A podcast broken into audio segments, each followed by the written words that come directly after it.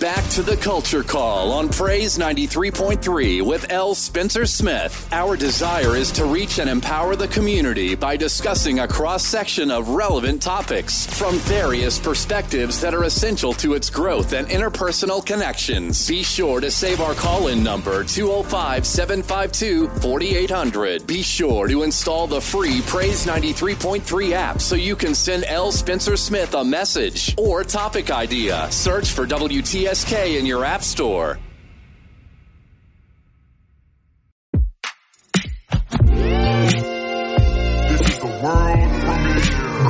Morning, great morning, great morning, precious people. You know what time it is. That's right. It's that time.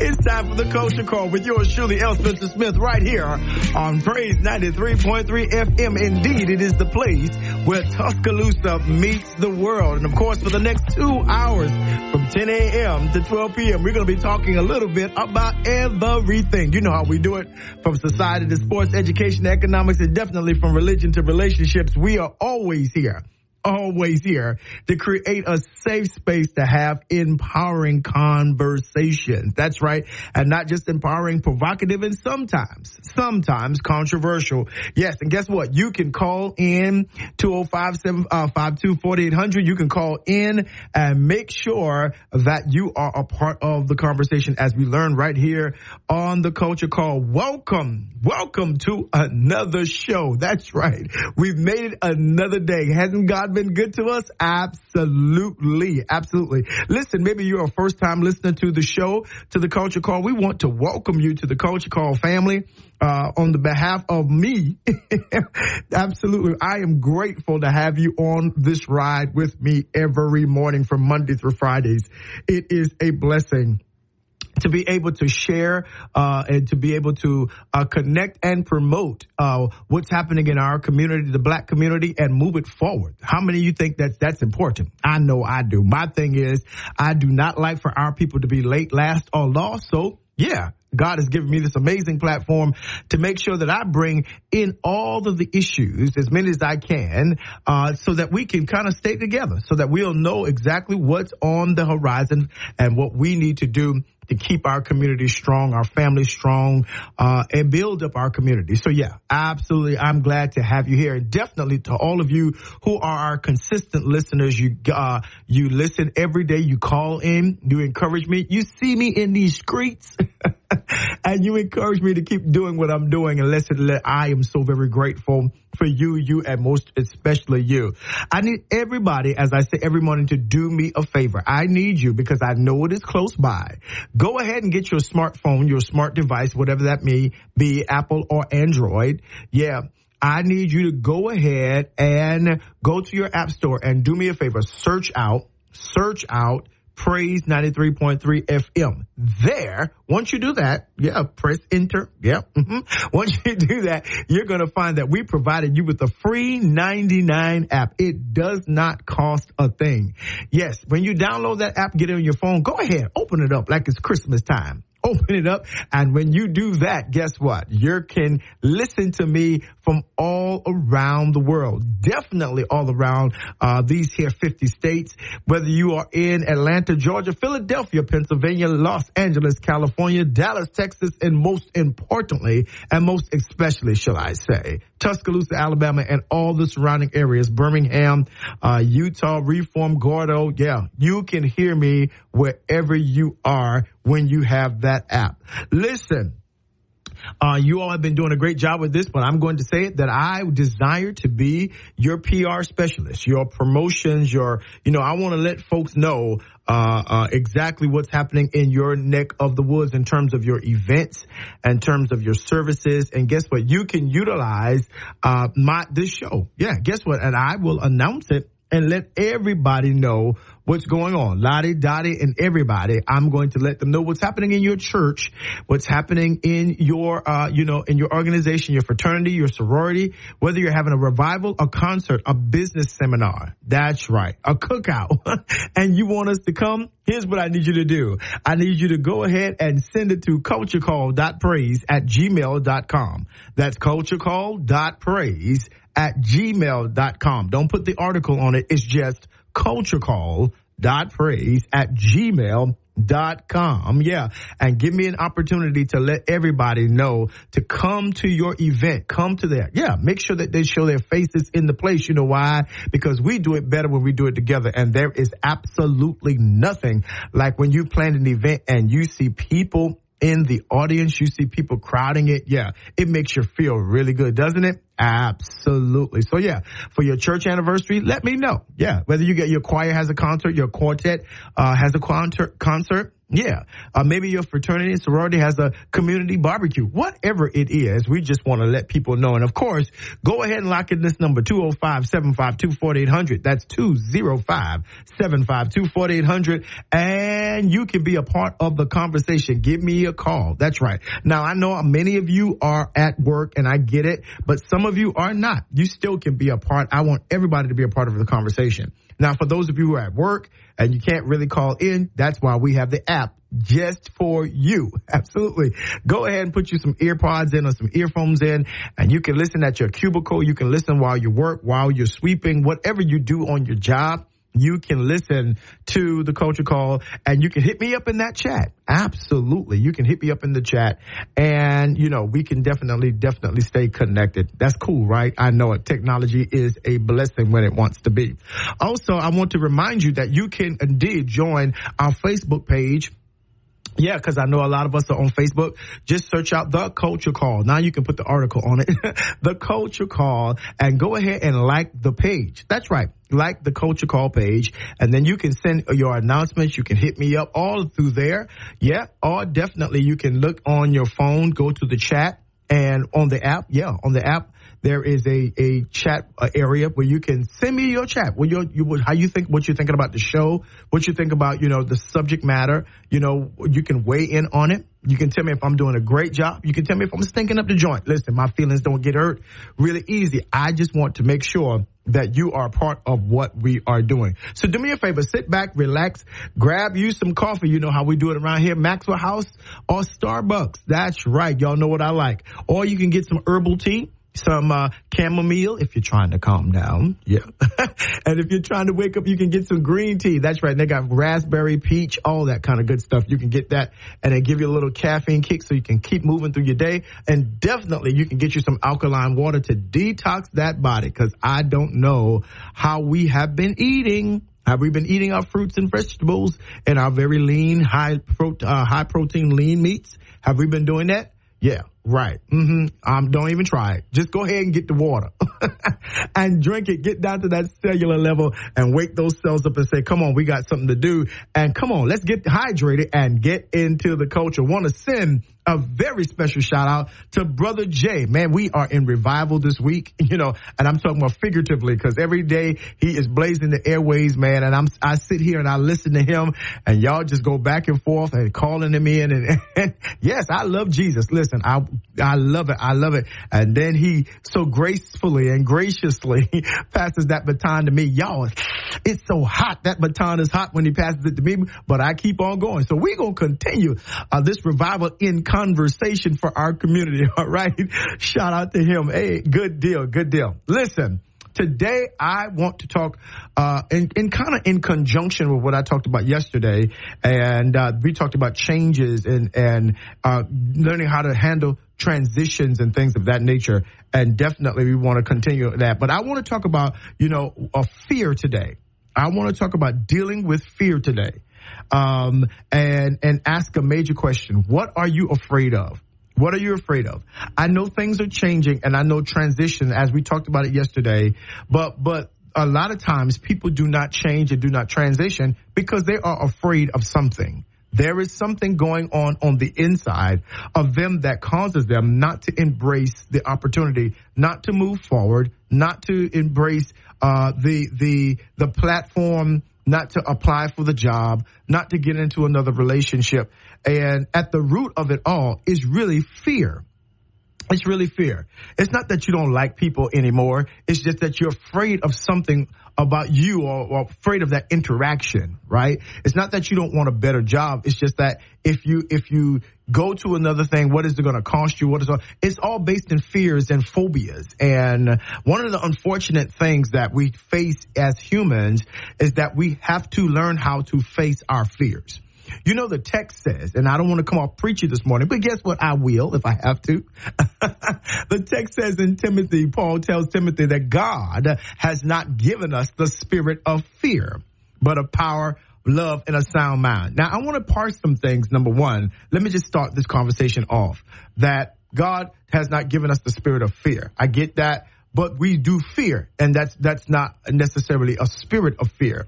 A spirit of fear is something that creates an environment in your entire world where it limits you, it sets you back, it creates boundaries in your actions, it causes you not to move forward, it breaks your momentum, it causes you to see yourself as insecure. It's a spirit. It feels like something is on you, and every time that you you know it you have these certain uh, it trends to have certain phobias and trends to have certain traumas surrounding it but it just limits the quality of life that you can live. That would be the spirit of fear.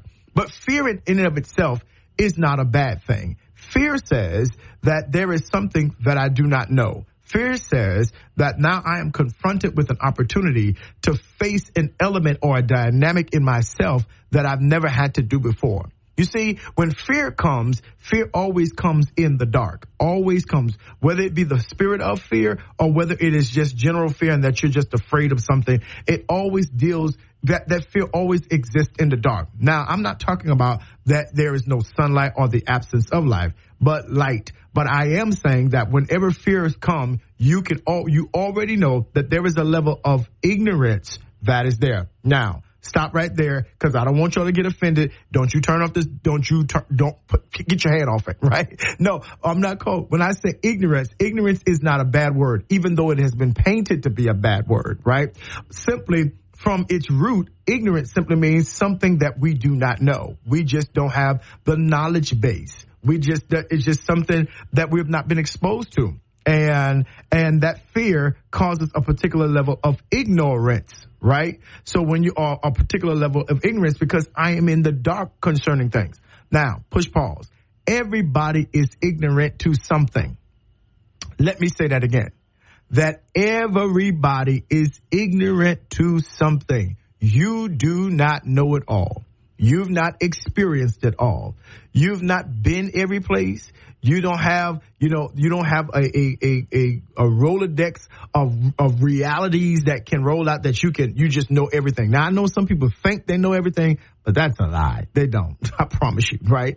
And so all of us have to deal with what we believe or what we have to uh, uh, confront in the dark, in the darkness of our own mind, in the darkness of our own lack of education, in the darkness of our own, you know, uh, untested abilities, right? All of us have certain levels of fear. Now, here is the problem that fear is not an excuse for you to resign and or abdicate your responsibility to participate in life. Let me say that again. That fear is not that get out of jail free card or get out of responsibility free card that you can use yeah, so that you won't have to do a thing. You know, uh, when I was younger, and you know, I come from a singing family, and and when I had to get up on stage, there was a fear, and I couldn't. I mean, we get to church, we've been in rehearsal, and I get up, and I would be af- afraid to get up and sing. Well, I, you know, uh, my mom would say, "Well, what, what's wrong with you?" I'm scared to get up there. She's like, "Okay." All right, but then close your eyes, but you're to get up there, right?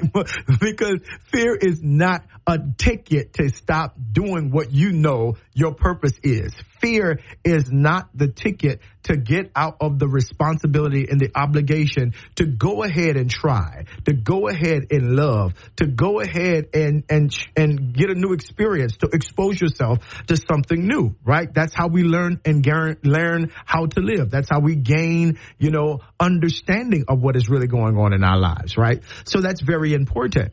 And so, so fear, fear is not something that is designed to limit you, right? But yeah, fear is not what, what it, it, you just can't do it. Power, power means that I have the ability. Love means that I'm going to go beyond my, I'm going to go beyond my fear to deal with the passion that I have for a thing. Yeah, I'm afraid, but I gotta do this. Have you ever had that thing inside of you that, yeah, you were kind of uneasy about doing it, but you just knew you had to do it? And a sound mind, a healthy mind, right? That beyond fear, I'm going to strategize and I'm going to think my way through it. I'm going to think my way uh, uh, uh, and strategize my way in order to get what I need done done. And so, one of the things that we cannot do is allow our fears to arrest the activity and the uh, the the the responsibility to gain light. You remember? I just said uh, uh, fear dwells a lot, has a lot to do with ignorance, and ignorance is only dispelled by knowledge and experience, right? And so, and so darkness, just like darkness is, is dispelled by light, or better yet, not even dispelled by light, light is the absence of darkness, right? Then, and then, so when you move and you hold your responsibility, uh, and you, and you activate, right? It dispels, it dispels the fears and it dispels all of the things that you may have been afraid of or all those, the things that have been saying you can't do it or these things are going to happen. See, with fear comes anxiety. With fear comes anxiety. It comes this anxiousness. This, you know, it's not just I'm afraid. Have you ever seen a, a, a horror movie? and you look at them when they are afraid they get really anxious they make a lot of you know a lot of uh you know, moves, just sporadic moves, you know, erratic moves. They just start moving, doing things. And, you know, instead of confronting that, you know, they, will pick up a, a, piece of cotton and think it's going to kill the killer whatever, you know, whatever it is. They think that, you know, anxiety comes and it distorts your thinking. It, it's designed to make sure that you don't think straight. Let me say it again. When fear comes, anxiety is right with it because anxiety is needed to number one, cause you not to think straight. Number two, it causes you to overthink and uh, and falsely, can I say it like this? Falsely prophesy to yourself all of the impending things that may happen if you tried. That's powerful. That's what anxiety comes to do. It comes to give you a conversation, create a conversation in your mind. And you've not even tried it yet. You've not even gone yet. You've not even gotten your car to arrive at the location where you're about to do or where you have to do something yet. Uh, anxiety is going to come and utilize fear. Those two is a, those two uh, aspects of, of, of human reality are toxic mixes because anxiety is going to talk to you it is, I'm telling you, it's going to talk to you in such a, in such a way that it will convince you that you do not have the responsibility to do it. Or you can just give up. You can, you ain't even got to go. You don't have to try. Ain't nobody gonna miss you. Or what happens if you stand up there and your slip falls down? What happens if you stand up there and you forget the words? What happens if your voice cracks? What happens if you go there and you, you, you know, you expose yourself and they don't reply the way that you want them to reply? Or you say, I love you. And then they say, Oh, that's nice. Right? What if they don't respond the way you don't respond? Or what if it doesn't grow, go the way that you want it to go? Anxiety will have you moving back and forth and just, I mean, writing it down and you will literally torture yourself. Right? Fear is torment. That's the text. Fear is torment. Fear is torment because fear partners with anxiety. And it begins to torment your peace. It begins to torment your joy. It begins to torment your, your vision, your uh, forward outlook. Fear. That's right fear. It, it causes you to see shadows and figures that are not really there. And fear that it doesn't just exist in children, it really is really strong when it gets to the adult level. You know, there are a lot of people that fear there's a lot of people that fear, uh, uh, you know, each other in this country. You know, there are a lot of people that that fear, you know, mixing races and all these different kinds of things and, and they and they do certain things. You know, the whole racial animus. Uh, I mean, look over history. It's because they fear. They fear dark skin. They fear, you know, a different uh, a political context, a different political agenda. They fear, and fear what torment them and cause them to choose actions that are against humanity, against their own humanity and the humanity of others. And so one of the things that you really have to do and you really have to understand is this, is that if you stay in a life of fear and if you let anxiety keep its hold, if you have, if, you allow that to happen, then guess what? It's going to limit the efficacy, it's going to limit the effectiveness of your life. And you've got too much life to live. Listen to me, culture call in this centering moment. Come on in the room now. You've got too much life to live to be living that life predominantly in fear. Now here is what L is not saying. Here's what the bishop is not saying. That you will not, there will not be times when you are afraid, especially when you're coming into new experiences. You know, I remember uh, this just just past year, I had to get a procedure done, and it was my first time getting a procedure done, and they couldn't get my. I was sitting in there and, the, and the, just kind of waiting. It was an outpatient kind of surgery kind of thing, and I was uh, outpatient procedure rather. And the nurse looked at me and she said, "You afraid, Mr. Smith?" I said, "Yes." she was like, "Why are you afraid?" Number one I have never, she said, in all your life, you've never been in the hospital. You've never had procedures done. You ne- no, ma'am, I have not. And I'm looking at all this stuff beeping. And I'm looking at, I'm listening to all this stuff. And she tried and tried and tried to get my blood pressure down. And, and listen, and that was, uh, she was like, nah, you need to calm down. So I, I mean, they had to delay the procedure until they could get my blood pressure and to adjust because my mind was all over the place. What could happen? Now I had not heard, I heard only positive stories about the procedure that I had to have, but th- that, that didn't mean anything to me. I was afraid. That was my first time. Listen, and then they told me, I don't know why they told me. They said, well, you, we're going to have to, you, the only way you can do this, we got to put you under anesthesia. Anna who? Anna what? Anastasia? Anna, Annie Bell? No, ma'am. I was like, you gonna have to do what? Yeah, we're gonna have to put you to sleep. Oh man, listen, my fears. I want, y'all don't hear me. Uh, my fears were going north, south, east, and west at the speed of light. I don't care if y'all laughing at me. It's fine. I'm talking about me. I ain't talking about you. But the reality was I was afraid afraid, afraid. And so the surgeon comes in, the surgeon comes in and says, okay, Mr. Smith, listen, we have to get this done. We got to get this over. You know, your wife is waiting. She's out there, you know, waiting. And so what we're going to do is I'm going to tell the anesthesiologist before they put you under to give you some kind of something for your blood pressure. We're going to do all that. Right. And I was sitting there like, this, did you just, are you serious? I used to, but I'm talking about af- afraid. I'm talking afraid to the point where I was shaking and the room wasn't even cold. And, and something clicked all of a sudden. I got in that room and someone said, what are you, what are you, what, what, what's going on with you? Why are you, why are you afraid like this? What is going on? There was, and then they had a, a, black nurse that was in there with me and she's like, okay, here, here's the deal. I need you to calm down. I mean, it was just, I was like, I know what you're trying to do. And I'm talking to her. I know what you're trying to do. She said, well, if you know what I'm trying to do, Jen just you let me do what you know I'm trying to do. and by the next thing I knew, I woke up in recovery and, and all my fear, all my fear and our fears had been resolved because it was a new experience. That thing, that experience, that procedure existed in the dark for me. And when you fear something or you're afraid with something, anxiety comes and it starts causing you to think, oh man, what if I don't wake up? What if they, what if they stick the wrong vein? What if they don't use the right medicine? I mean, you think of, what if they, you know, Michael Jackson, I mean, what if they this? I mean, you, listen. What what if they use too much of this? What if they don't use enough of this? What if I get what if I wake up in the middle of the procedure? What if this happens? What if they cut something? It wasn't even a cutting situation. I mean, my mind was going a thousand miles a minute because fear and anxiety was tormenting me. Fear and anxiety were tormenting me. right?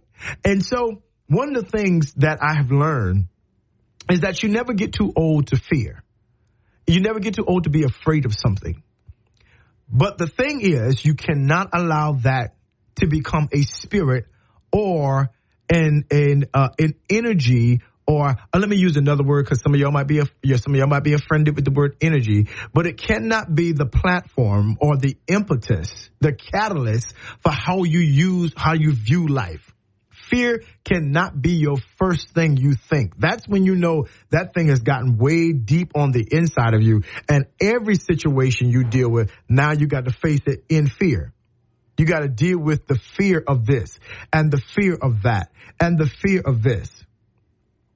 And that's really unfair to you. That it, it, causes certain things in your body from a physiological standpoint. It definitely disrupts your peace. It disrupts your mind. It disrupts your ability to think, uh, you know, coherently, clearly. Definitely. It does indeed affect your body. Fear and, and, and anxiety definitely affects your body. It, it, causes chemicals and all that and different adrenaline to run, run, run, all that different kinds of things. Yeah.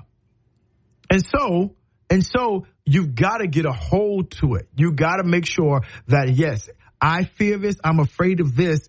But then you have to start asking yourself the question, why am I afraid of this? Why am I afraid to confront this? Why am I afraid to love again? Why am I afraid to try a new location? Why am I afraid to grow up? Why am I afraid to in, to give and invest this kind of situ uh, be a partner in this? Why am I afraid? Because when fear begins to govern your life, it causes you to make unwise choices.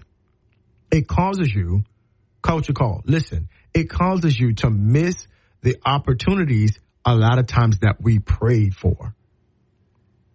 In other words, fear and anxiety are the antithesis, are the opposite. They work against prayer. Absolutely. Prayer and meditation. You can pray, pray, pray all about it. And then, and then you get the instructions on how to get it. And if you're afraid of it, then everything you prayed for is just out the door. Just out the window. You prayed for nothing. And so one of the things that the text tells us is that we have to be anxious for nothing. That in other words, don't let, don't be, uh, you know, don't allow anxiety come in for anything. But, you know, by prayer and supplication, be anxious for nothing, right? But in everything by prayer and supplication. That means if I'm going to pray about it, y'all know this one, then I can't be afraid. I can't allow fear to control me, to limit my part, my submission to the strategy, my execution to the plan. I cannot allow fear and, and being afraid of the unknown to stop the vision that I know I'm supposed to have. Yeah. See, I want you to understand that yes, we are human. And even though other people try to make things make it seem like black folks are not human and we ain't afraid of nothing. No, we do have fears because we are human. Absolutely. But the reality is, is that we cannot allow, you or me cannot allow fear and the unknown and walking in the dark, the dark of experience, in the dark of even in our minds and our knowledge bases to cause us to stop participating or yet not participating in life. Yeah. Fear is the thing a lot of times that will introduce you to your faith. Mm, that was good, wasn't it? I know. That's what fear does. Fear, if you handle that thing properly, if you get control over it, it will introduce you to your faith. That thing that in spite of fear and in spite of being afraid and in spite of doubt causes you to try, to attempt, to go forward, to move, to envision, to see, to do, to construct, to build. It will help you move forward in your life. And so this morning, we want to ask you a big question. What are you afraid of? What is it that you are afraid of? Because we're going to help you as we help ourselves get over our fear. Listen, this is the culture call. This has been the centering moment right here, centering moment right here with L. Spencer Smith. You know it. That's right. Your guy right here on Praise 93.3 FM. We've got much more to go. Don't miss it world premiere. And we are back right here on the Culture Call. That's right, with yours truly, L. Spencer Smith, Praise 93.3 FM. And we're having an amazing morning, starting off a very provocative and important conversation in our community. And that is dealing with fear and phobias. What are you really afraid of? What is limiting you? What is going on? And it is in connection with yesterday's conversation about how we can handle and manage change and transition because I think one of the things that hinder us from really being our best selves and being moving, you know, with the season, with the opportunity, with the platform is managing and learning how to negotiate with our fears and, and, and being able to move forward. You see, because you have to negotiate with fear. The, the fear is, is such a, an adversary. Fear is such a, you know, um, it, it is such a behemoth. It is such a thing, you know, that you have to contend with because really you have to look at you in the mirror in such a way. It's like fear is like, you know, you got to look at your insecurity. You got to deal with your knowledge base. You got to deal with, you know, uh, you know, you got to deal with the, the true enemies that you may have. You know, you got to deal with a whole plethora of a lot of things that are the resources, you know, you have to look at your resource values, you know, what you have working for you. Um, you got to look at all of that when you're dealing with fear. And so fear, when it, when it's activated in our lives, touches, uh, everything about us. It touches, it causes us to confront, um, if we would, if we would but be courageous and be honest, confront ourselves in a unique way. Because again, I tell you, fear is, is something that will limit you if you allow it, if you allow it, right? And because of what I do on my day to day job as a pastor, I get an opportunity, you know, um, you know, I, I, I would not have, I would not have thought that people in, in church, even like, you know, uh, how much church we have and praise and worship and prayer and how we shout and dance and we say we believe God. We, you know, and, and we, we preach the stories of of the disciples in the boat with Jesus and they got into the storm. We, we preach all of, you know, uh, Peter walking on the water. We preach all of that, man. And we, we have a good time, right?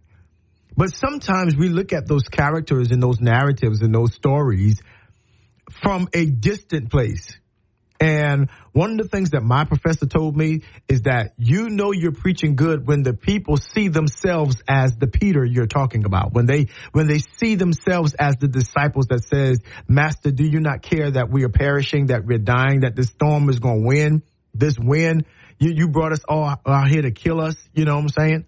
That when the people begin to see their own experience in those stories is when those that the, the, the scripture the text can really help them and that I'm being effective as a pastor, a preacher, and a teacher. That if I'm just exciting someone, but they're not seeing that these characters, these characters in the text really represent real human conditions.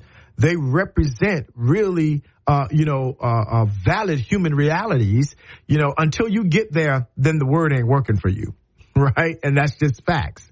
And so one of the things that I really didn't understand growing up and even as a young preacher is this whole fear concept. And then the more that I begin to grow, the more that I begin to study, the more that I begin to experience life on my own, because you have to understand, I started this journey when I was a teenager, right? And so there, I was padlocked from a whole lot because I, you know, lived with my parents. I went to college and, you know, was all that kind of stuff. But when I had to do life on my own and when I got my own family you know, you confront fears that you don't even know that were there. Like, man, you know, can I take care of them? What am I doing this? Is this going to work? If I apply for this job and X, Y, Z, I mean, just trying the fears of being a man, the fears of being a husband. Uh, I'm sure my wife had a fear of being a wife, fear of being a mother, you know, because you got these little lives and then you got the, you know, fear of, you know, you, you may lose your job, just a whole lot of this and that. And then fear of how you going to pay your bills, you know? All of that. That's real human, real human things. And so one of the things I, I really believe is that when people come to me and they say, uh, you know, Pastor, can you talk to me or can you, I, am I'm, I'm afraid of X, Y, Z, or I think I'm struggling with, with fear. I'm compassionate. The first thing that I do with them is I ask them a question. What are you afraid of? Tell me, tell me the situation. And then what I normally do is I just say, okay, all right, let's just look at it. Let's, let's look at it um, I've been there because you, you, you really can't help people until your experience becomes the bridge to help them cross over to another experience, right? And so I will be foolish to say, oh, you know, man, bro, you know, son, you, you ought not to fear. You know, the Lord is your light, your salvation. Whom shall you fear? The Lord is the strength of your life. Whom shall you be afraid? All right. Good. I got it. I, I hear you. I understand that. Okay. Good. But really, that's not what's going to help him.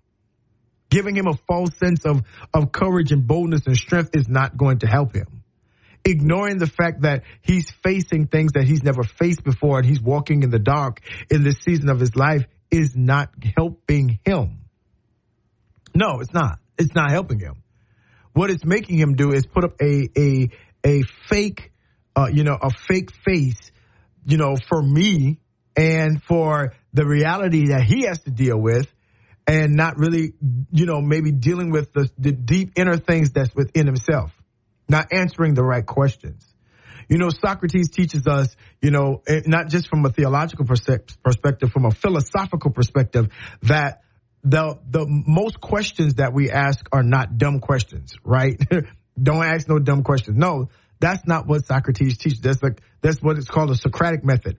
And what Socrates does is he hones in in asking the right question there is no wrong question, but there is a particular level of questioning that can cause you to get to the root of the matter so that you can get the best answer. The best answer. Right. Jesus practiced that method. Jesus practiced that method. you know, when he asked asking somebody, how long have you been here? What are you afraid of? Yeah. When he begins to ask, you know, do you want to be made whole? How long has he been that way? Woman, where are your accusers? See, those questions are formatted, form, formatted in the Socratic form because when you ask the right question, it causes the person who you're talking to to get down deep into the heart of the matter so that they can get the solution that will free them to live. Because yes, Fear is a type of bondage. Fear is a type of enslavement. Fear is a type of mind altering drug that will make you think that you can't. It will make you think that you, you won't.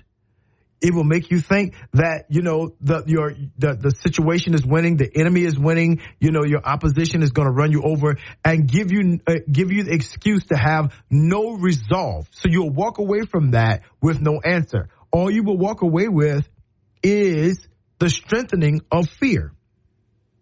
That's what that's what it comes to do. So so you have to right ask the right question. And I begin to start talking to that young man and start asking him some some you know practicing that method. Let's ask the right questions.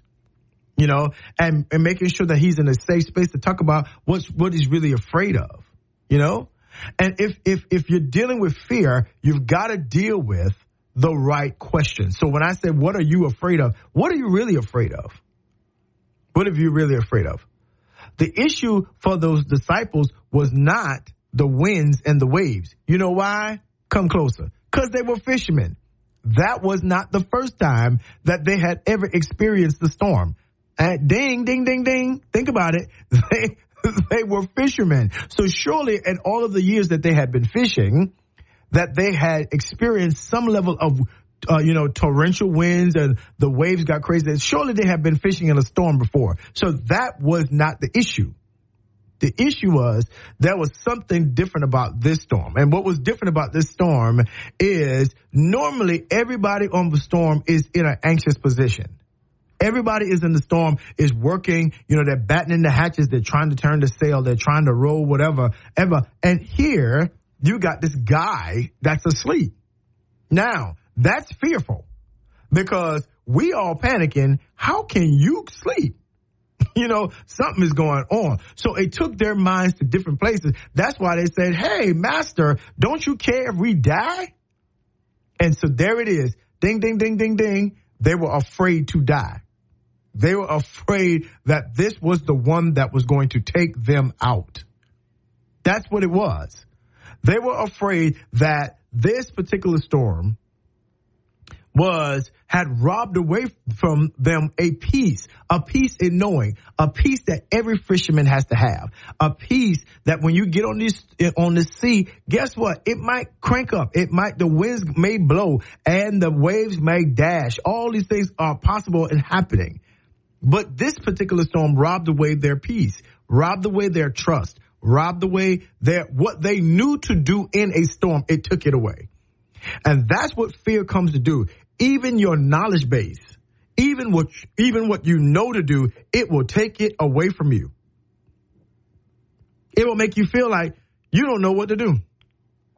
When fear sets in.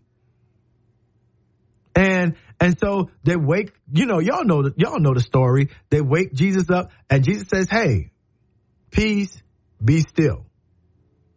He tells he tells them peace and tells the wind, "Be still." That's yeah, peace, be still. Peace to them cuz that was that yeah, peace cuz yeah, and and to the winds, be still. And they were amazed. Jesus like, "Yo, where's your faith?" Because fear is always an issue of where your faith is, where your confidence lies. Where's your strength of mind in the matter? Right? And so, and so that, that's why you got to really confront faith and um, fear and ask the right question. What am I afraid of? Am, am I afraid that I'm going to sink in this? Am I afraid that I'm going to get bar- embarrassed in this? Am I afraid that they're not going to select me, so I'm not going to even go to the audition? I'm not going to even have the conversation because they may not this and this may not. Again, you got to bring all of that into one thing and ask yourself, is my fear stronger than my desire to move forward? Is my fear stronger than the opportunity that is presently in front of me? Because here's the truth of the matter. The truth of the matter is, is that what if it goes well?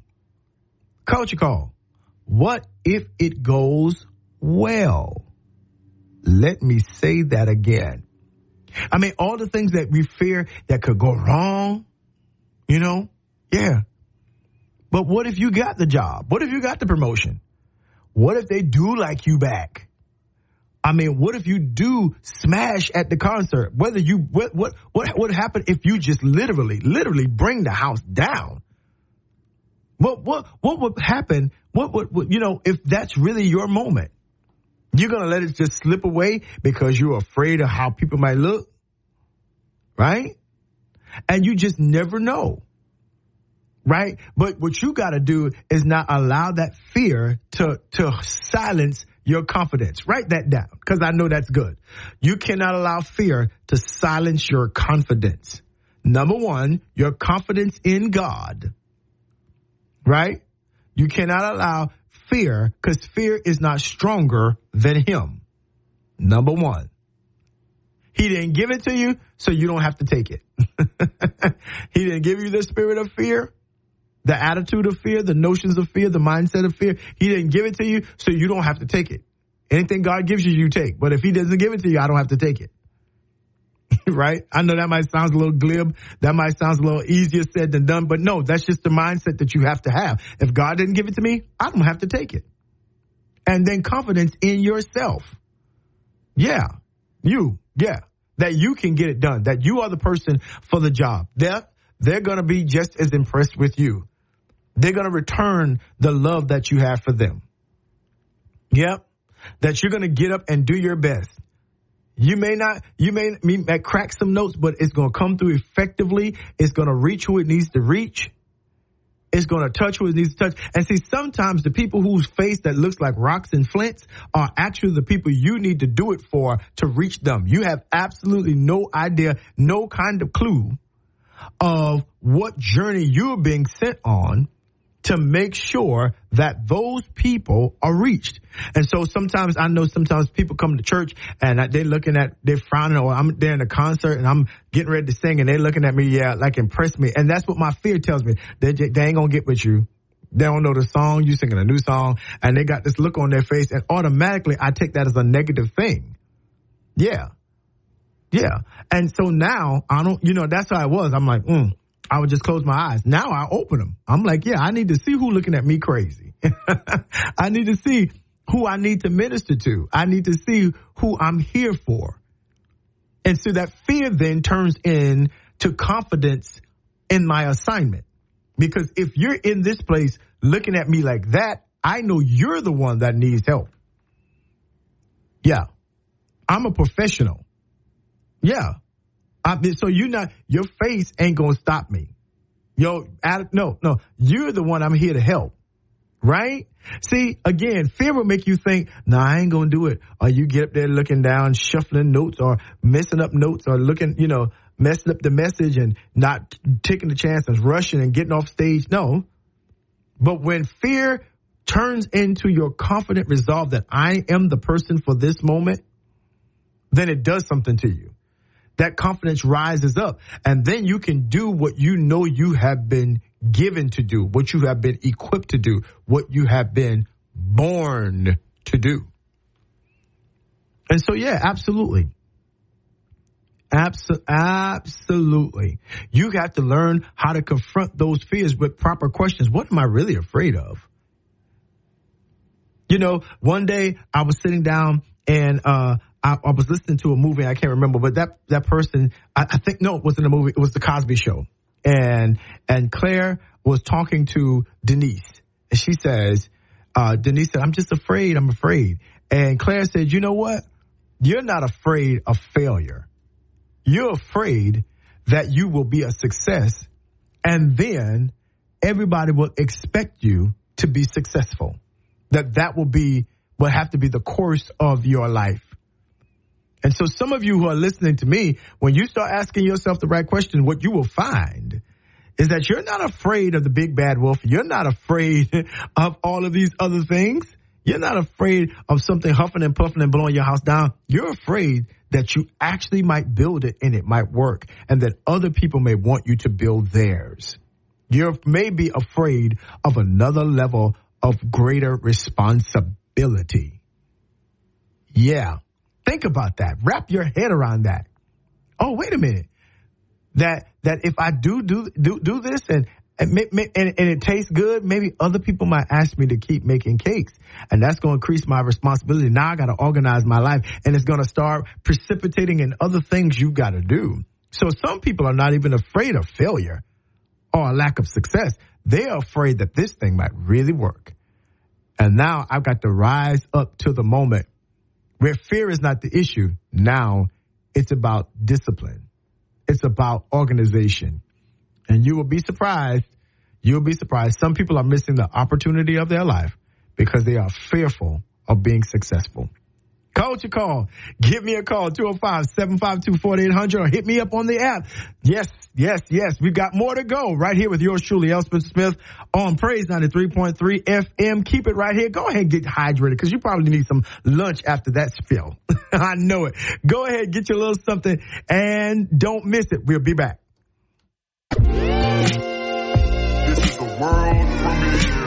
Hey family, we are back. It's the top of the hour, 11 a.m. and some change. You know how it is right here on the Culture Call with yours truly, L. Spencer Smith on Praise 93.3. That's right. Your best place to hear gospel, music, and inspiration. Absolutely. We are grateful to have you all tuning in with us. If this is your first uh, uh opportunity or first time that you're tuning in with us today, welcome.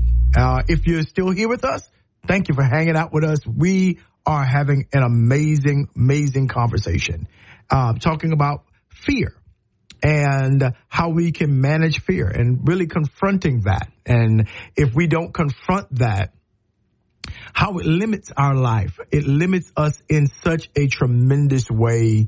And um, I have been, been, been sitting here thinking about all of the ways uh, and all of the, the the whole mindsets of how we have to really be, you know, honest with ourselves and really deal with what the kids say, deal with the real, the real, the real reality of what we face in terms of being able to move in confidence and break the bands of fear and anxiety, uh, off of our lives. Because fear, the text says has torment. What's that torment about? Anxiety. Anxiety helps you miss opportunities. It's gonna, it's gonna, you know, mess up your plan, mess up your vision.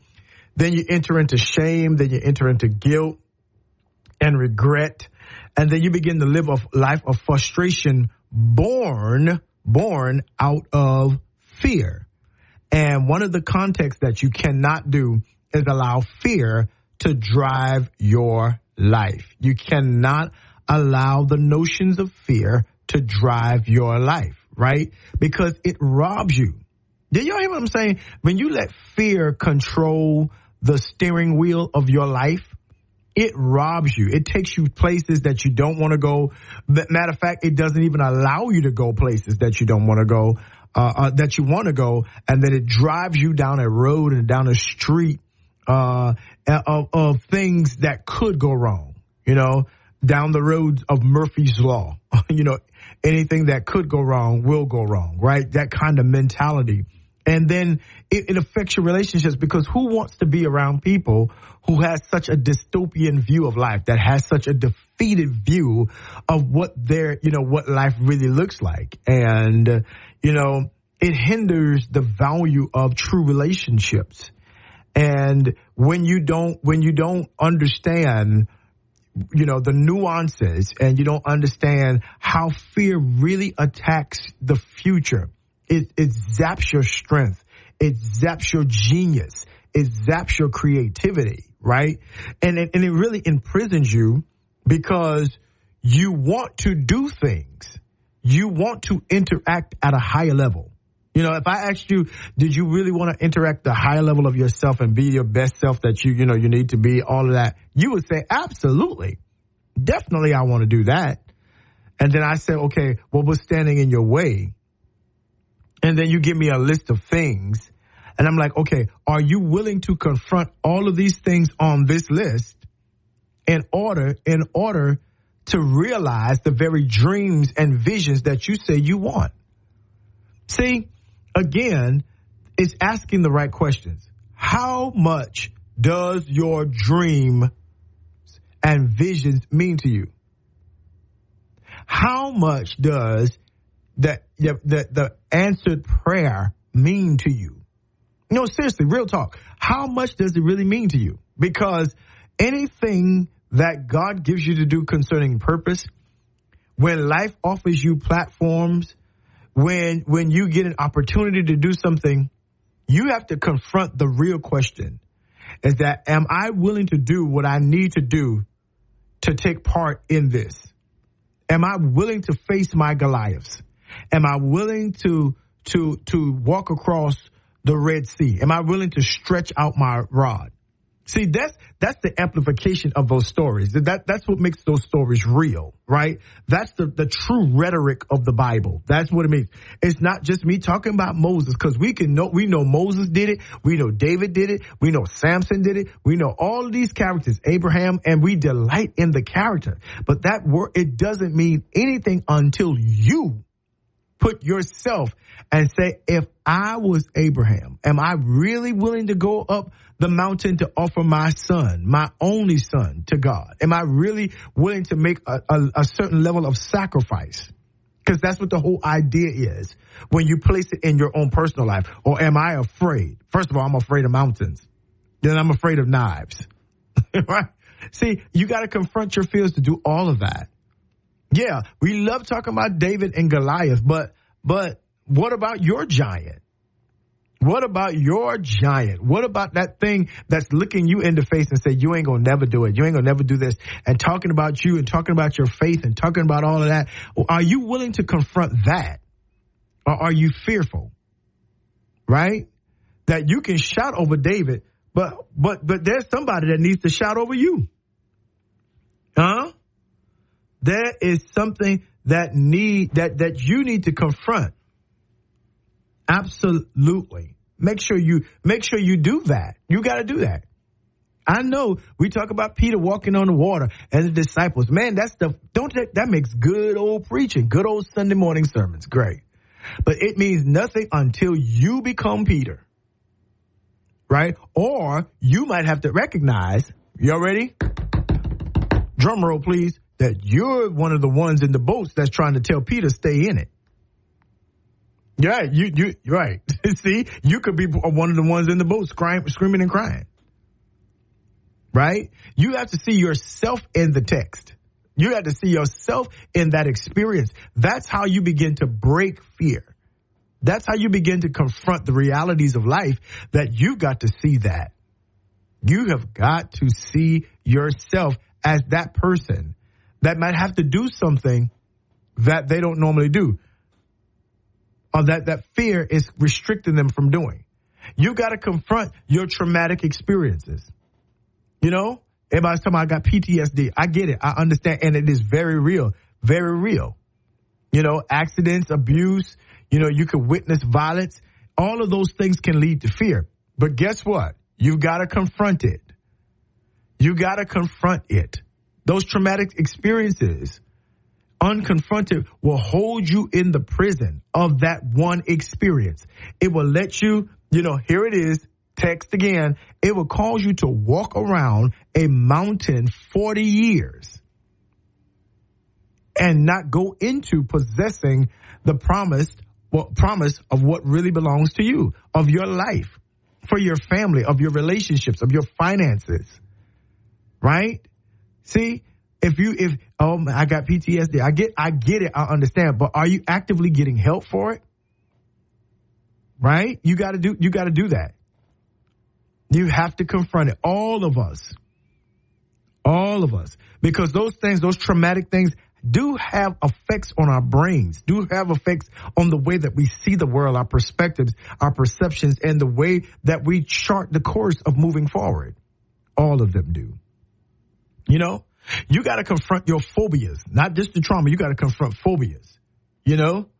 And that's that, that's that intense, irrational fear of specific objects, you know, situations or, or activities, you know, uh, uh, acrophobia, which is the fear of heights you know, I'm not flying because I fear heights. You know, I'm I'm not going into tall buildings because I fear that. But what if the opportunity is in a tall building?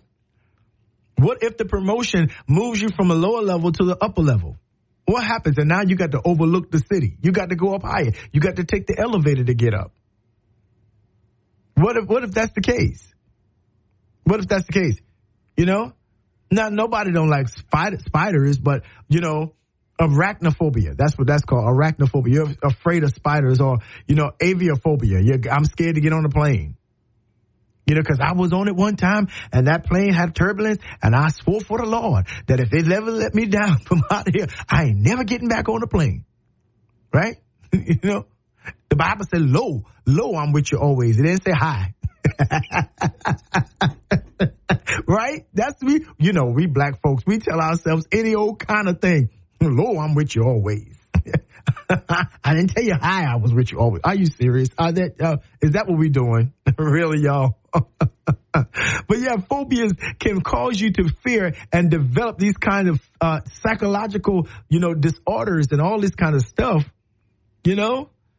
And, and, and, and you sometimes you just got to confront what those is- issues that you uh, have a phobia about. You know, you got to confront the anxiety Yes, you do. You got to confront the panic. Why do you always panic? You got to confront the social disorder, anxieties. Yeah, I'm just, I don't do people. I can't do it right around people. I don't do parties and I don't do this and I don't do that. And then you don't self-diagnose yourself as an introvert. Cause I don't do this and I don't do all these, all these anxieties. I don't know. When you get around a bunch of people, you don't know. People can be violent. Oh, I get it. I understand. And that is a real reality living in the world that we live in today.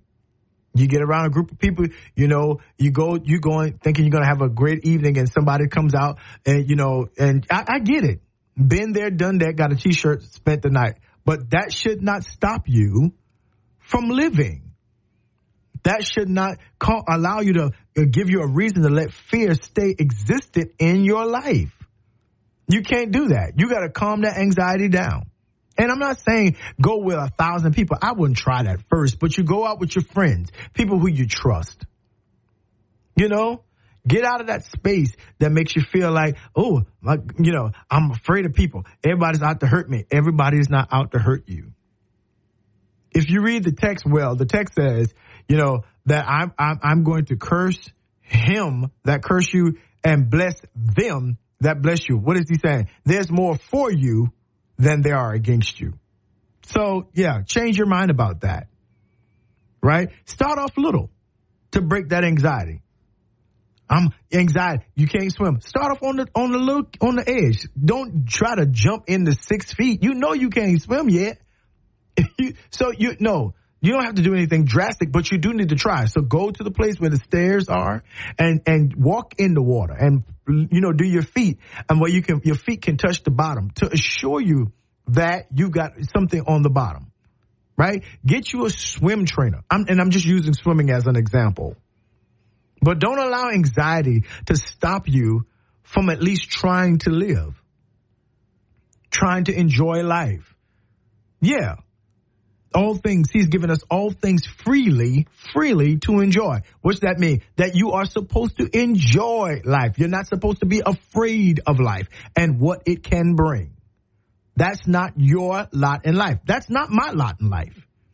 But sometimes in order to enjoy life, again, you know, one of my friends told me, Hey, I'm going to go out. You know, you want to go skydiving with me? And I looked around because I knew he was talking to somebody else.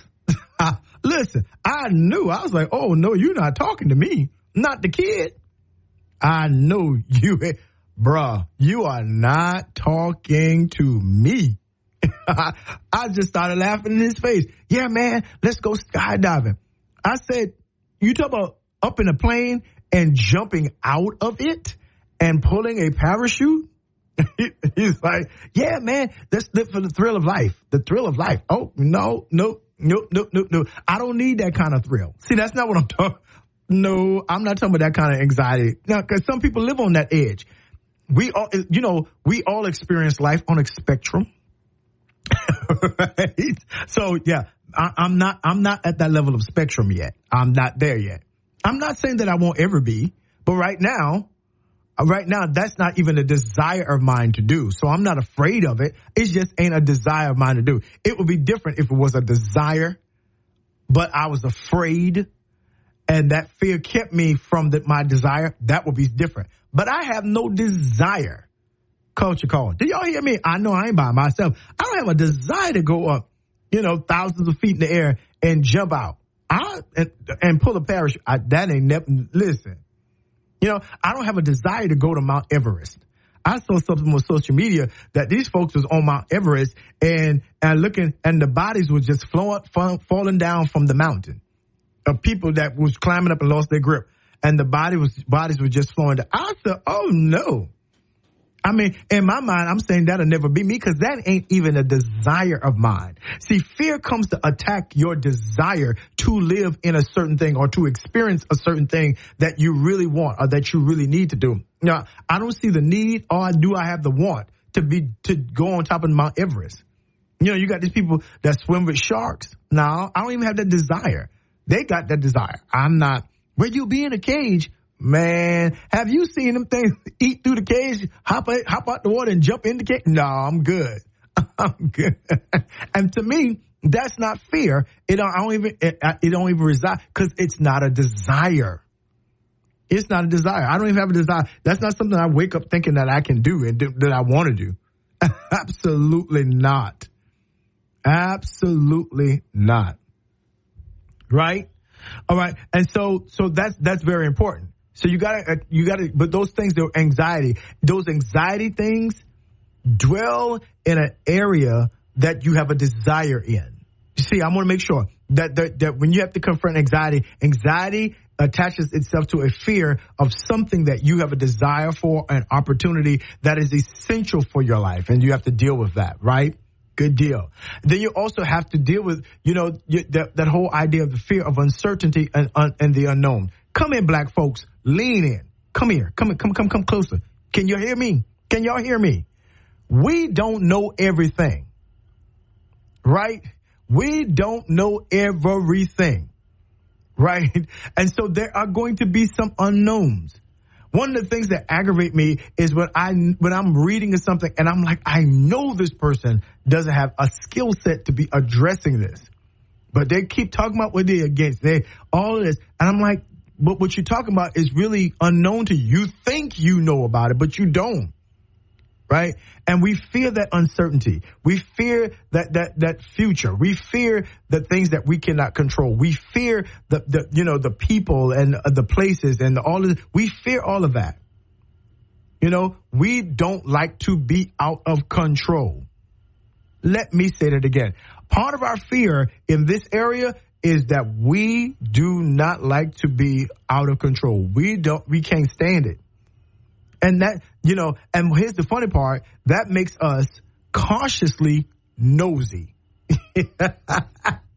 That's right. It makes us cautiously nosy. Nosy folks. That's what it is. You know, you, you've ever heard this saying called curiosity killed the cat? Yeah.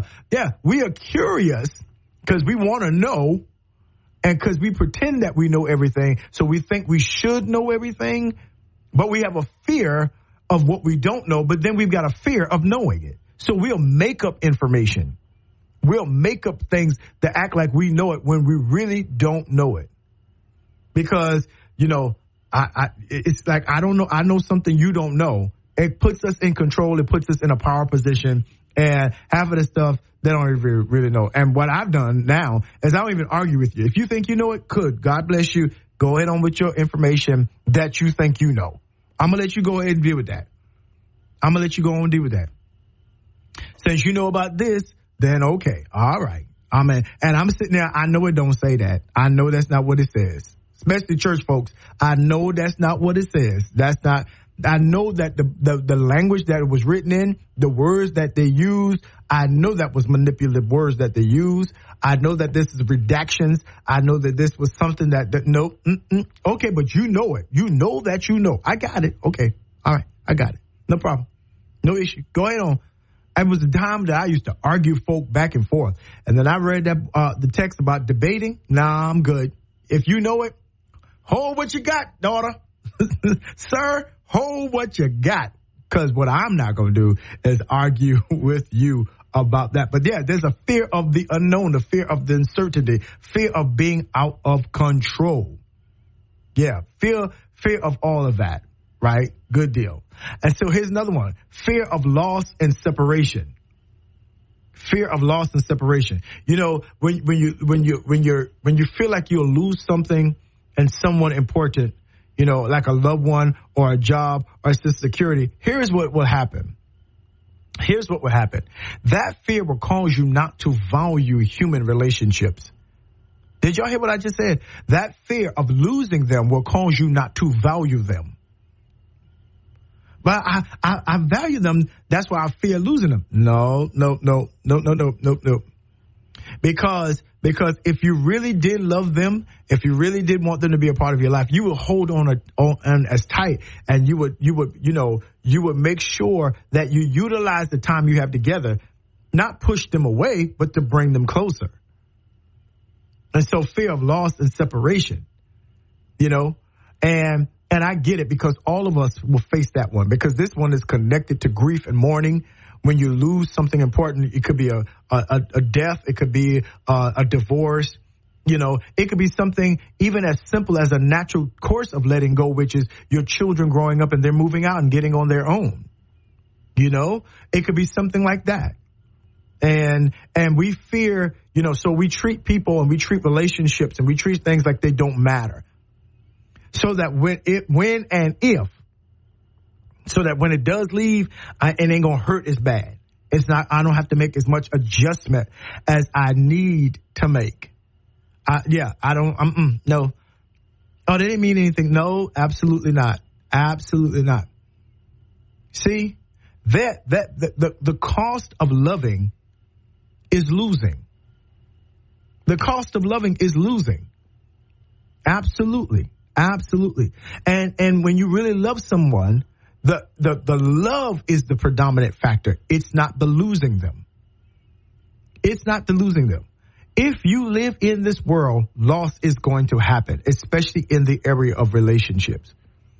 And if you let the loss be stronger than the love, then you're going to push that person, that relationship away. You're going to push the very opportunities that you have to make every moment count because you're afraid of loss and separation.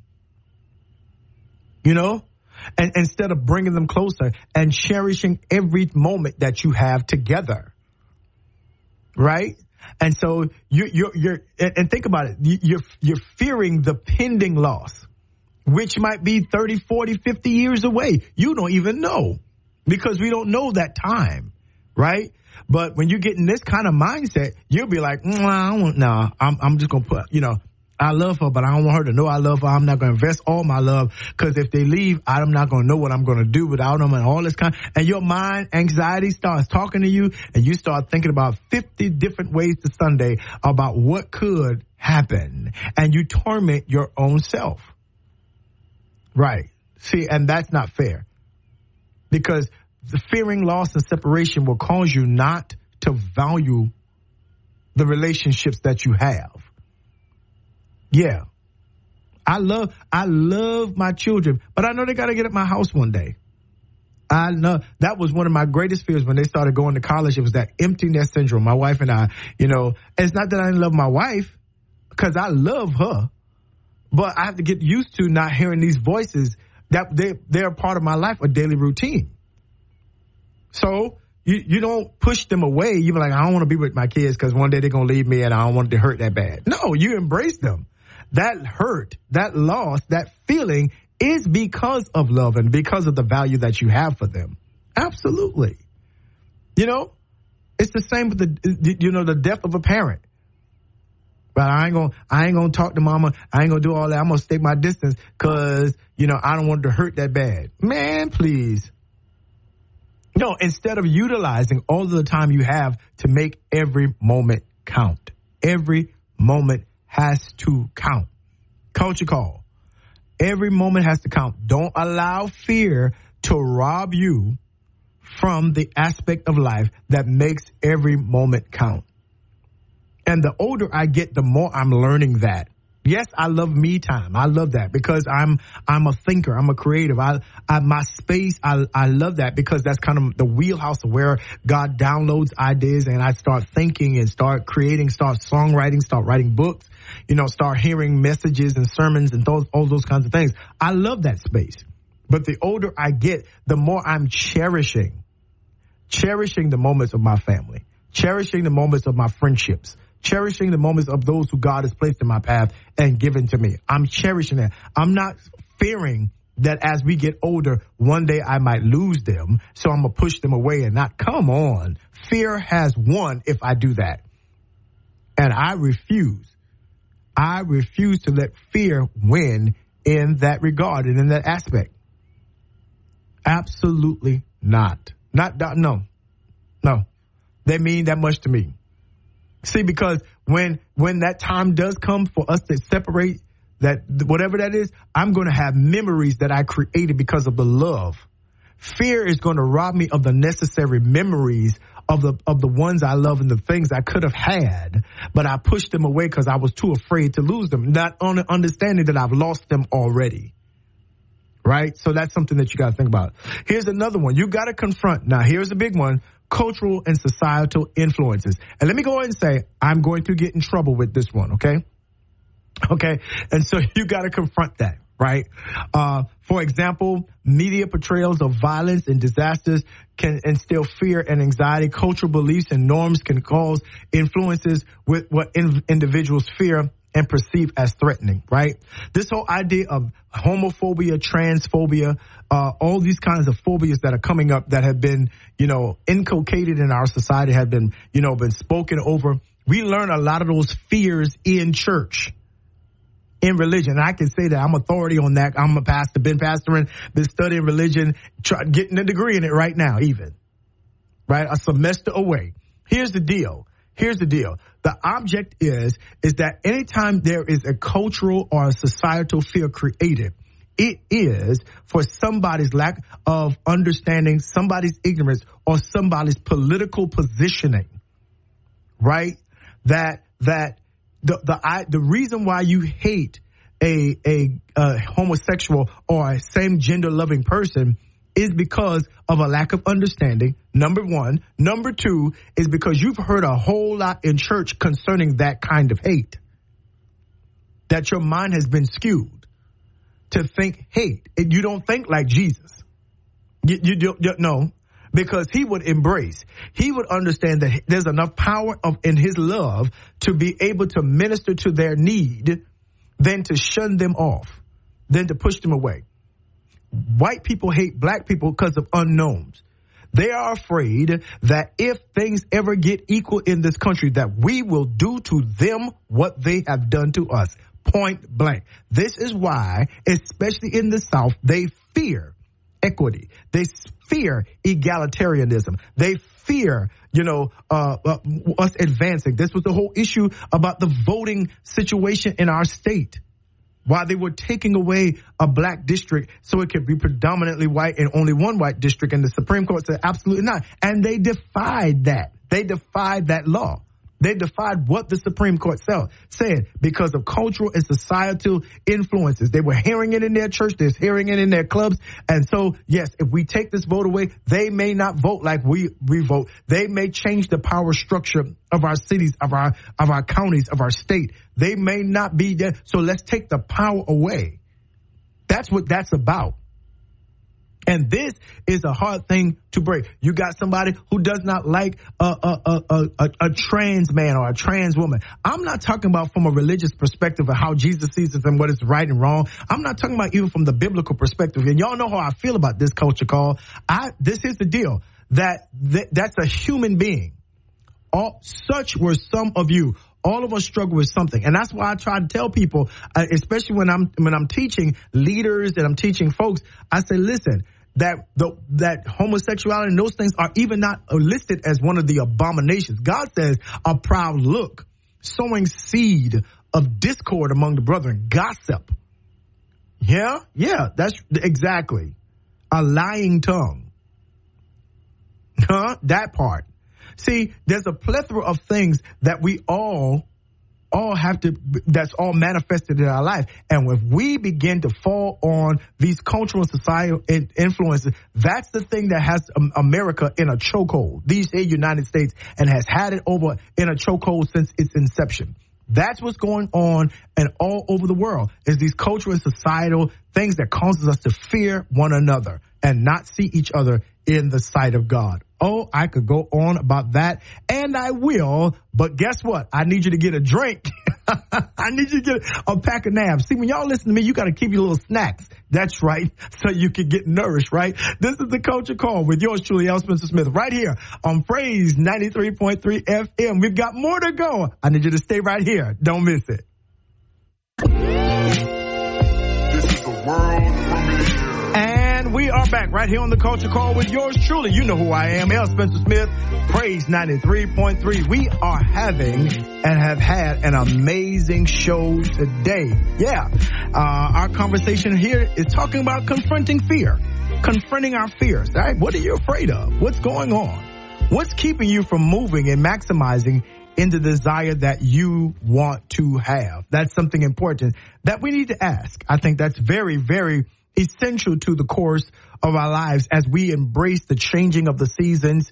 You know, as we come closer to October 31st, you what folks call Halloween, whatever, you know, whether you celebrate that or not, you know, that's neither here nor there. But October is normally that month where we start seeing you know, uh, caricatures, witches and goblins and ghosts and all those. Historically, that's kind of been what the th- the season is about. But hey, I, but I want to talk to you in a very real way a real way. The ghosts and the goblins and the witches in our minds that manipulate us and uh, keep us away from all of the great things that God has intended for our lives to manifest.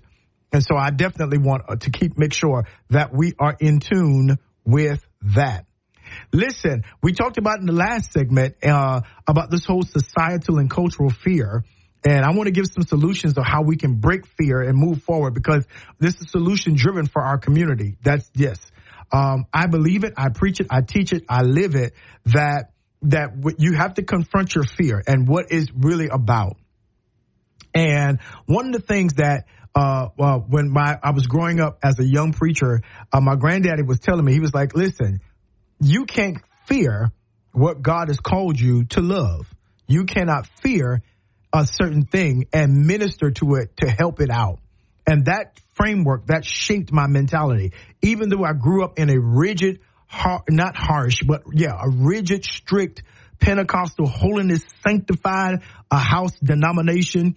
That was my, that's what I was born in. Firstborn Church of the Living God based in Waycross, Georgia. That's where, you know, in Moncks Corner, I was a part of that denomination when I grew up. And I mean, it was rigid. I saw a whole lot of things. I'm like, wow and it, it was a it was a particular kind of cultural and societal and even religious kind of fear that wasn't the fear of the Lord. It wasn't the fear of the Lord, as the scripture says, the fear of the Lord is the beginning of wisdom. That's not what it was.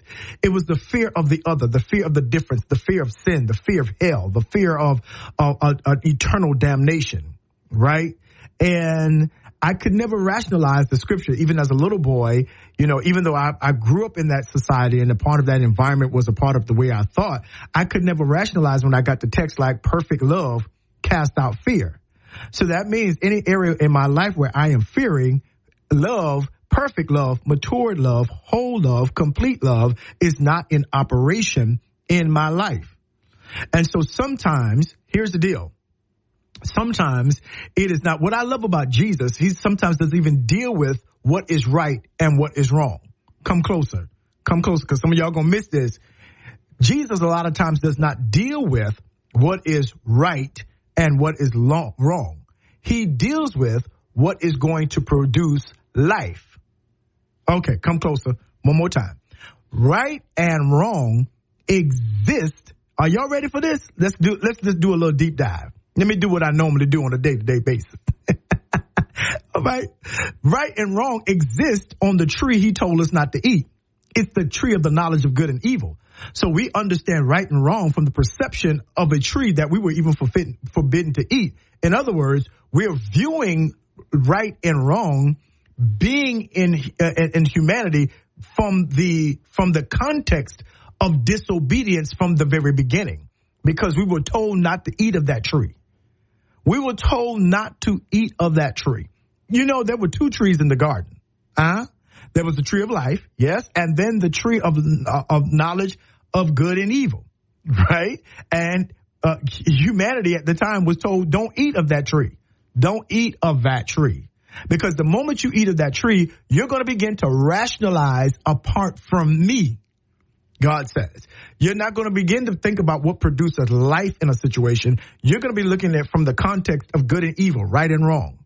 And so when Jesus comes, when Jesus comes, number one, he says, I come that you might have life. He comes restoring the tree that we should have ate from, that we should have eaten from, rather. He comes restoring the ability to have life and have it more abundantly. Zoe, the God kind of life, back to the Garden of Eden right? That's one. Number two, look at what Jesus deals with when he deals with certain issues. He doesn't deal it from a right and wrong context. He doesn't deal with it from the Mosaic law kind of context. He doesn't deal with it from a religious or a legalistic context. He does not. Read the text. He doesn't. When, when that woman was caught in that very act of adultery and they did it just to test him, test him according to the law and to religion, by right, if he was only dealing with right and wrong, she should have been stoned and the man, because that's what the text says. So they weren't even producing the right test because the text was the test is that the text was already telling them what the test was. That was a flawed test. Right? And so he he said he started writing on the ground. And then he stopped and he says, Okay, ye who are without sin among you, let him cast the first stone. In other words, all of y'all have been right and wrong. You just you just set a trap to catch her. Yeah, you catch you caught her and and he you know they all dropped their rocks and they all left and then he deals with the woman and he says, "Hey, where are your accusers?" She says, "I have none." He says, "Neither do I. Neither do I. Go and sin no more." Right? See, what would happen if we chose life instead of trying to see what was right and wrong? How many people's lives would have been different? How many people would have been changed if we didn't let the fears and the phobias that our culture, our religion, and our society teach us how to hate people? Because you can't hate people into loving them. Y'all don't want to talk to L today. Y'all don't want to say nothing. listen, you cannot hate people. You can't, you can't hate into loving folks.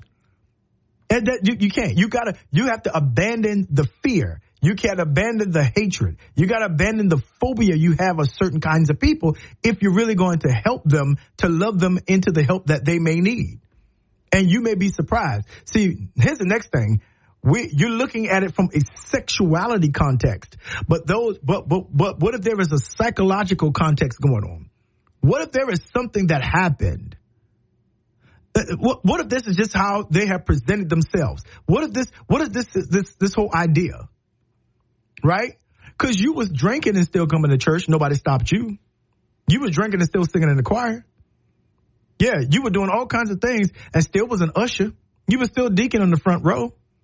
You still was at the red circle. You still was a missionary, saints and friends. Nobody ran you off. So why nobody feared you enough to run you off? So why are you fearing other people now that you're quasi converted? That's not what we're called to do. Jesus says to Peter, when you are converted, and I told you put yourself in Peter's shoes, when you are converted, do what? Strengthen your brethren. Right? So we got to break out of this fear that causes us to hate people. That causes us to do, do, do you know, to, uh, to think that they got the cooties and whatever they're dealing with is going to rub off on us. You know many drunks and you ain't drunk yet. You haven't drunk a, a drink, a drink yet. Huh? You, you know folks that cheat on their spouses and you ain't cheated on yours yet and yet you friends with them. Okay. So then you, you, you know how this works. But what you need to do, number one, if you're going to overcome fear, you got to identify it and acknowledge it. You got to take your time and acknowledge it. This is what I fear. This is what's going on. That this is what, yeah, this thing is tormenting me and I need to address it. Number two, you got to educate yourself. Oh my God. What did I tell you? That fear dwells in the dark and the dark meaning ignorance. That's why you got to educate yourself. Right. When you when when you lack a certain level of knowledge and understanding, you got to go study the concepts, the situation, the object, the person. You got to study.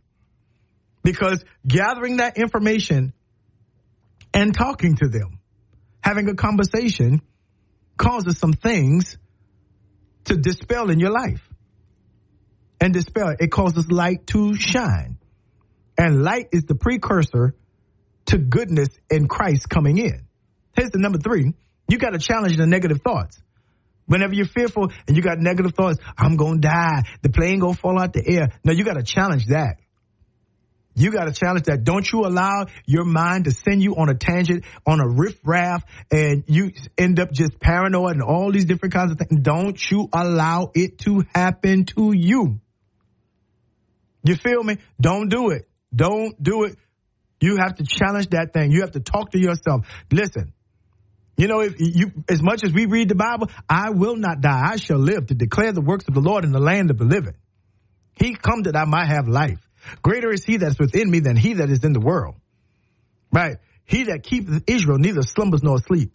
He will have given his angels charge over me, lest I dash my foot against the stone. He that dwelleth in the secret place of the Most High shall abide under the shadow of the Almighty. See, you know what to say.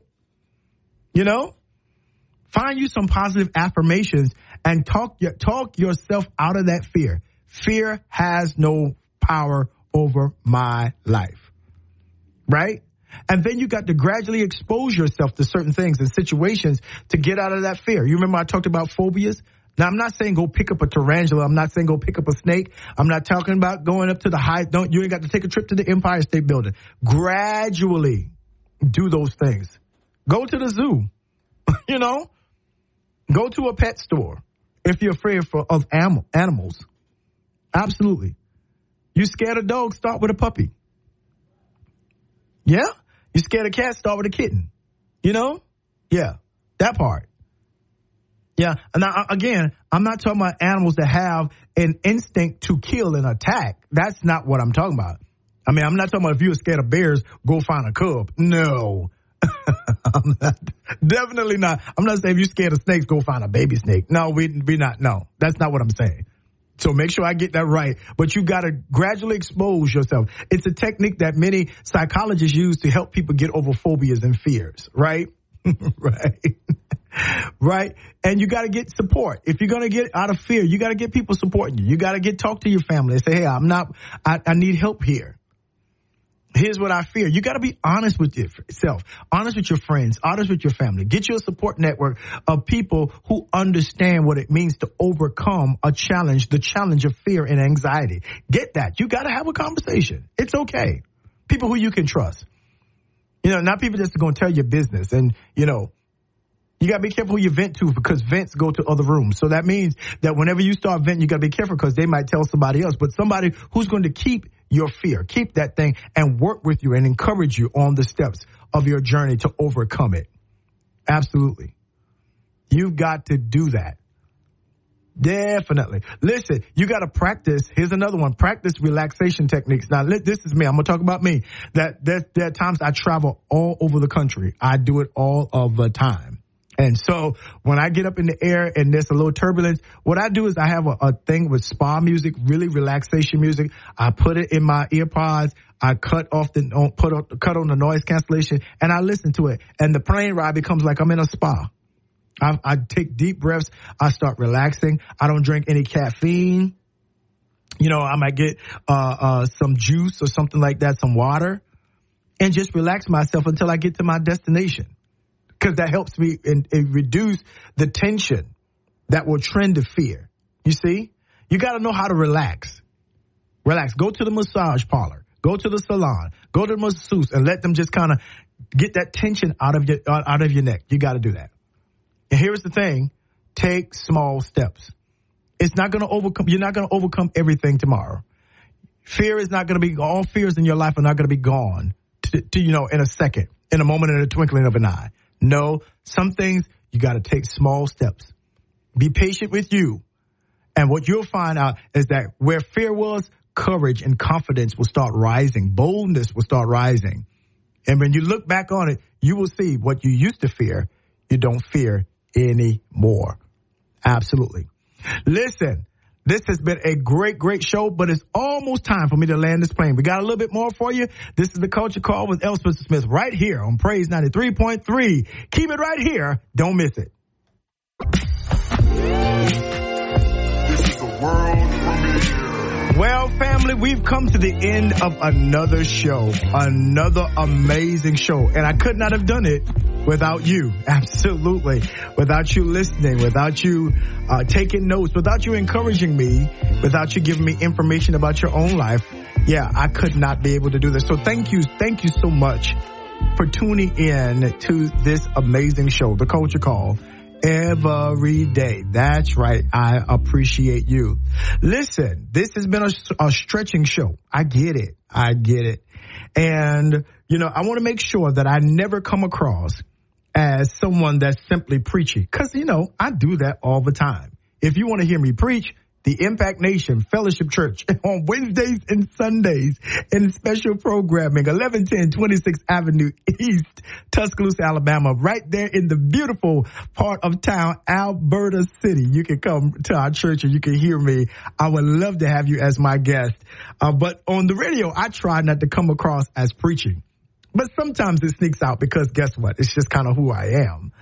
But the truth of the matter is, is that fear is not of God. When the Bible says fear the Lord, it really means honor or respect him, have re- reverence him and put him in awe. The fear of the Lord is that's what it means. It doesn't mean I'm afraid of him. And that's kind of what people have made him. So they really can't, you, you know, the really, the one that can really help us out of fear, these phobias is God, but we're afraid to approach him because you can't ask God no question.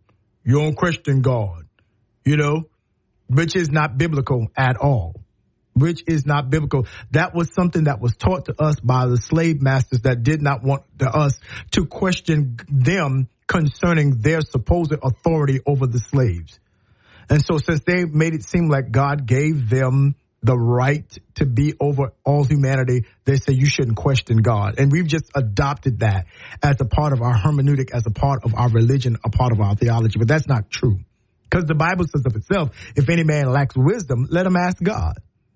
Job questioned God, what's going on with me?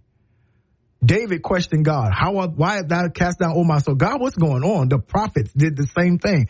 God's not going to kill you because he's your partner. And so when you fear and reverence and honor him, he will help you take care of your fears. All my fears have found their calm, has found their resolution has found their confidence, their boldness. I put my trust in him and I know that if I trust him, he's going to remove fear. As matter of fact, he will, he will allow me to do it even though I'm a little bit afraid. he will give me the grace and the energy and the know how to get it done. I want you to attack that today, family. I want you to look at the things in your life that you fear, and I need you to trust Him with all your heart, God, that is, and lean not to your own understanding, but in all your ways. I'm talking about every last one of them. Acknowledge Him, respect Him, honor Him. And the promise is He will direct your paths. That means everywhere you go, not just one path. Look at it again. There's an S on that path, paths. that means wherever you go, He's going to make sure that you'll be a bold, confident person, the one that he created to fulfill the desires of his heart. Absolutely. Listen, this has been an amazing day, but at the end of every phone call, my grandmama and my mama used to say, I love your bushel, I love your peck, and I love your hug around the neck. You know what this is. This is the culture call with yours truly, L. Spencer Smith.